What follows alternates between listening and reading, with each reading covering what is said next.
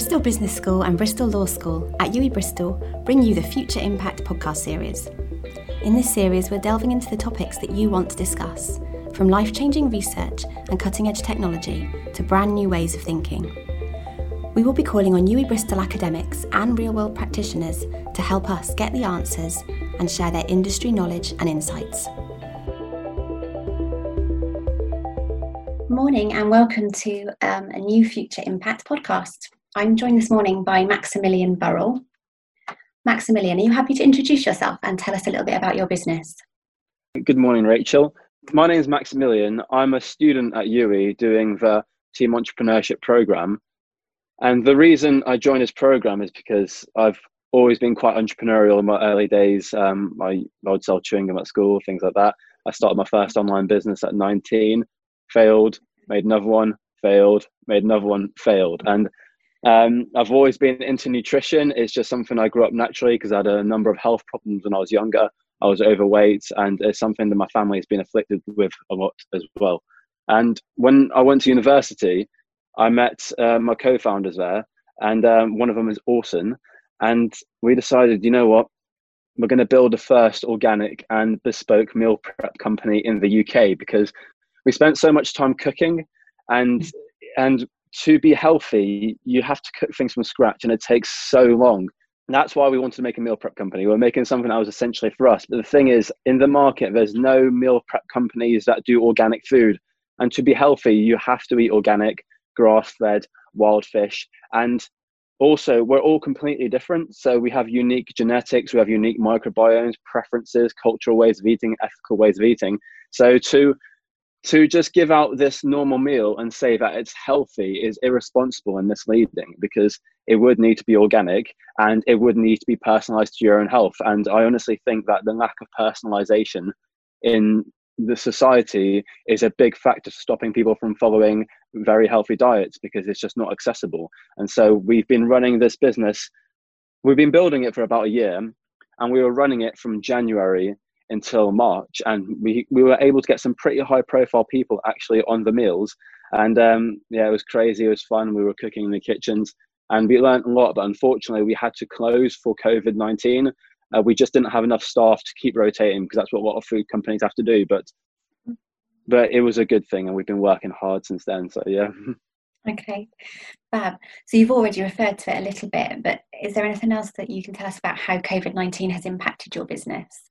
At, at first, it felt a bit heartbreaking to actually close the business. It was like, mm-hmm. no, we can't do this. But it was one of the best things that actually happened to us because mm-hmm. when you're building a business, sometimes you're racing against cash flow and you're racing against how much money you have left in the bank.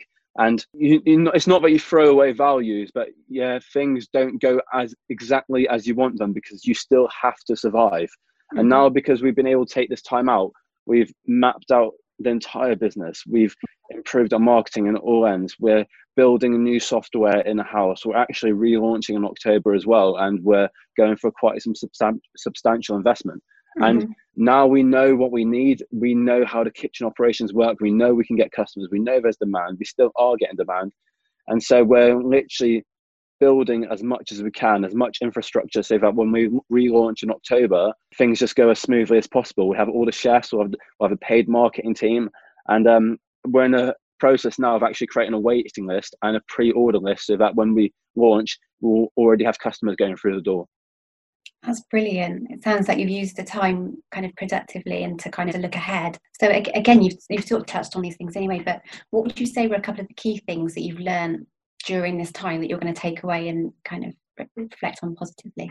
I've learned that taking a break isn't such a bad thing. Um, also, because our meals are personalized, hmm. our operations are an absolute nightmare because mm. it's not like a restaurant where you have a set menu and you can kind of just differ them. Yeah, because we also give everyone new meals every single week. We we really are very customer centric. Because everyone's got completely personalized meals, it's just it's a nightmare. You have to make everyone completely different things, and so you're making a mm-hmm. hundred different meals each day, all completely different from each other. So we asked some software students to build us some software so mm-hmm. that we could figure out how to um, make this more, more coherent and make it more streamlined. But they were taking too long, and so we kind of just decided to build it ourselves. no, no software, exp- yeah, no software experience, nothing. Ryan and Orson were doing it, and they were using Excel, and I, I don't even, I've never seen Excel used like this. Like you have no idea the extent they've actually used Microsoft Excel to. And so wow. I, I was designing menus, I was uh, planning the meals as well, and so I would wake up at 7 a.m., uh, go to the kitchen, cook, uh, deliver the meals uh, from Bristol, Bath. Um, we've actually had problems with the car. One, uh, first time we delivered a car broke down eight miles oh, down the road, but uh, that was an, that was another story. Um, yeah. And yeah, and so I'll, and then I'd go home and I'd be designing meals for the next few days, and it took forever because everyone had personalized meals as well. So I made my own systems, and it was a race against the first two months till they actually ended up finishing it, and it helped. It helped mm-hmm. so much. It just we got all of our time back. Um, mm. And so another thing I learned is don't get stuck working in the business, especially if you're building a business. Mm. Um, and that's something I've learned from our time running, and that's why I'm working more on the business now. Um, I'm building a team.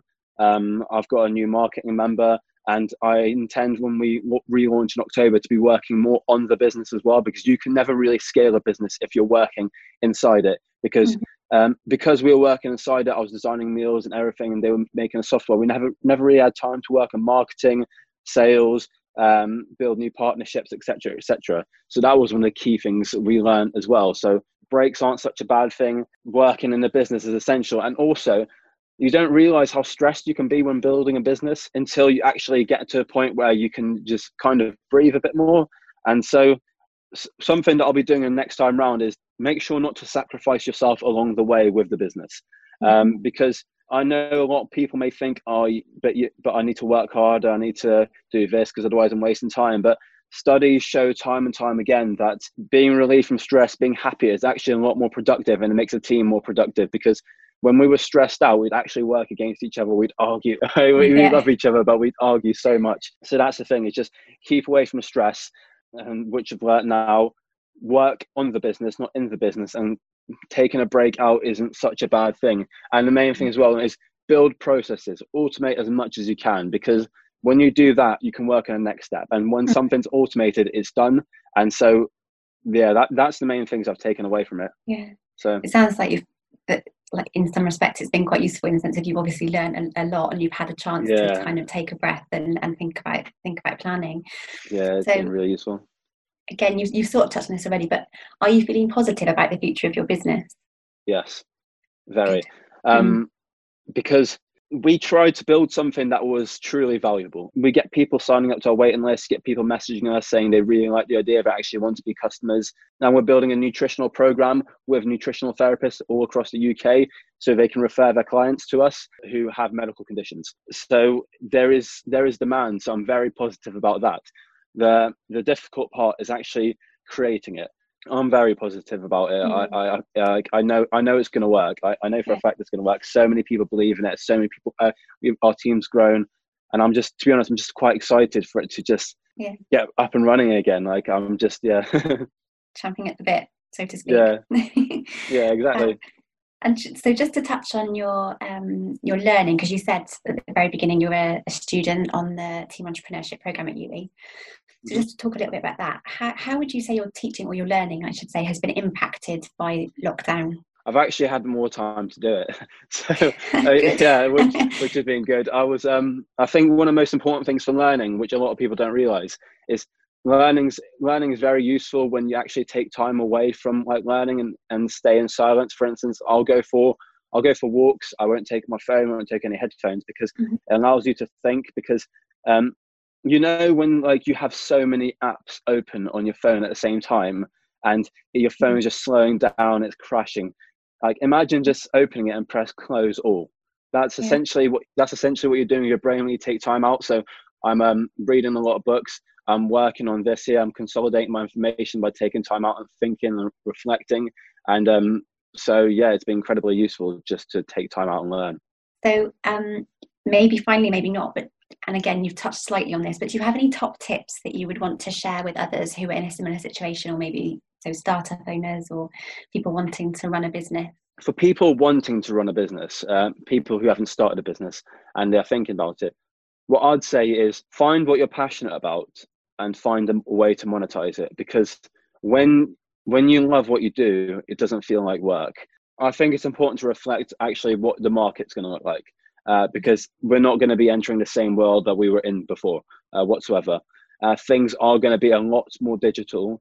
Uh, people are going to have a lot less money, um, and I think it's just about using this time wisely and actually planning forwards. Think about like if you're if you've had to close down, think about when you want to open up again, and think about what position you want to be. Do you want to be in a position where you have um, you have customers already by the time you open up, so you don't have to get going. For instance, if you have services or a product, yeah, if, if, if that's the situation you're in, then just make a critical path analysis, actually work back from it, see what you need to do, and get there and just implement good habits, good routines, and get someone to keep you accountable. Because our training coach Duncan, he's actually he has a meeting with us every Sunday with our team where uh, we have account- we have accountability meetings, and I didn't like them at first. I don't like being accountable to people, but, uh, but it's actually incredibly useful if you're accountable to somebody for a plan you've made. Thank you so much, Maximilian. I think some of the things you've talked about will have sparked um, sparked interest and, and sparked thoughts in people about maybe starting their own business up or or reflecting on how they they can and, and will spend their time or their free time or lockdown time. Um, wishing you absolutely all the best with with Champ when you reopen in October. Thank you. And let us know when you when you come back, and uh, yeah, we can uh, publicise a bit for you. Yeah. Oh, so, thank you, Rachel. Thank you. Appreciate no it. Take yeah. care, um, and thank you. Thank you so much for taking the time out to join us this morning. No, no worries. Thank you, Rachel. It's been interesting to speak to you. Thank you for being part of our Future Impact podcast series. We hope you enjoyed listening and have taken something away from this episode. If you'd like to learn more about any of the topics discussed or have an idea or a topic to include in future episodes, please do email us for further information using bbec at uwe.ac.uk.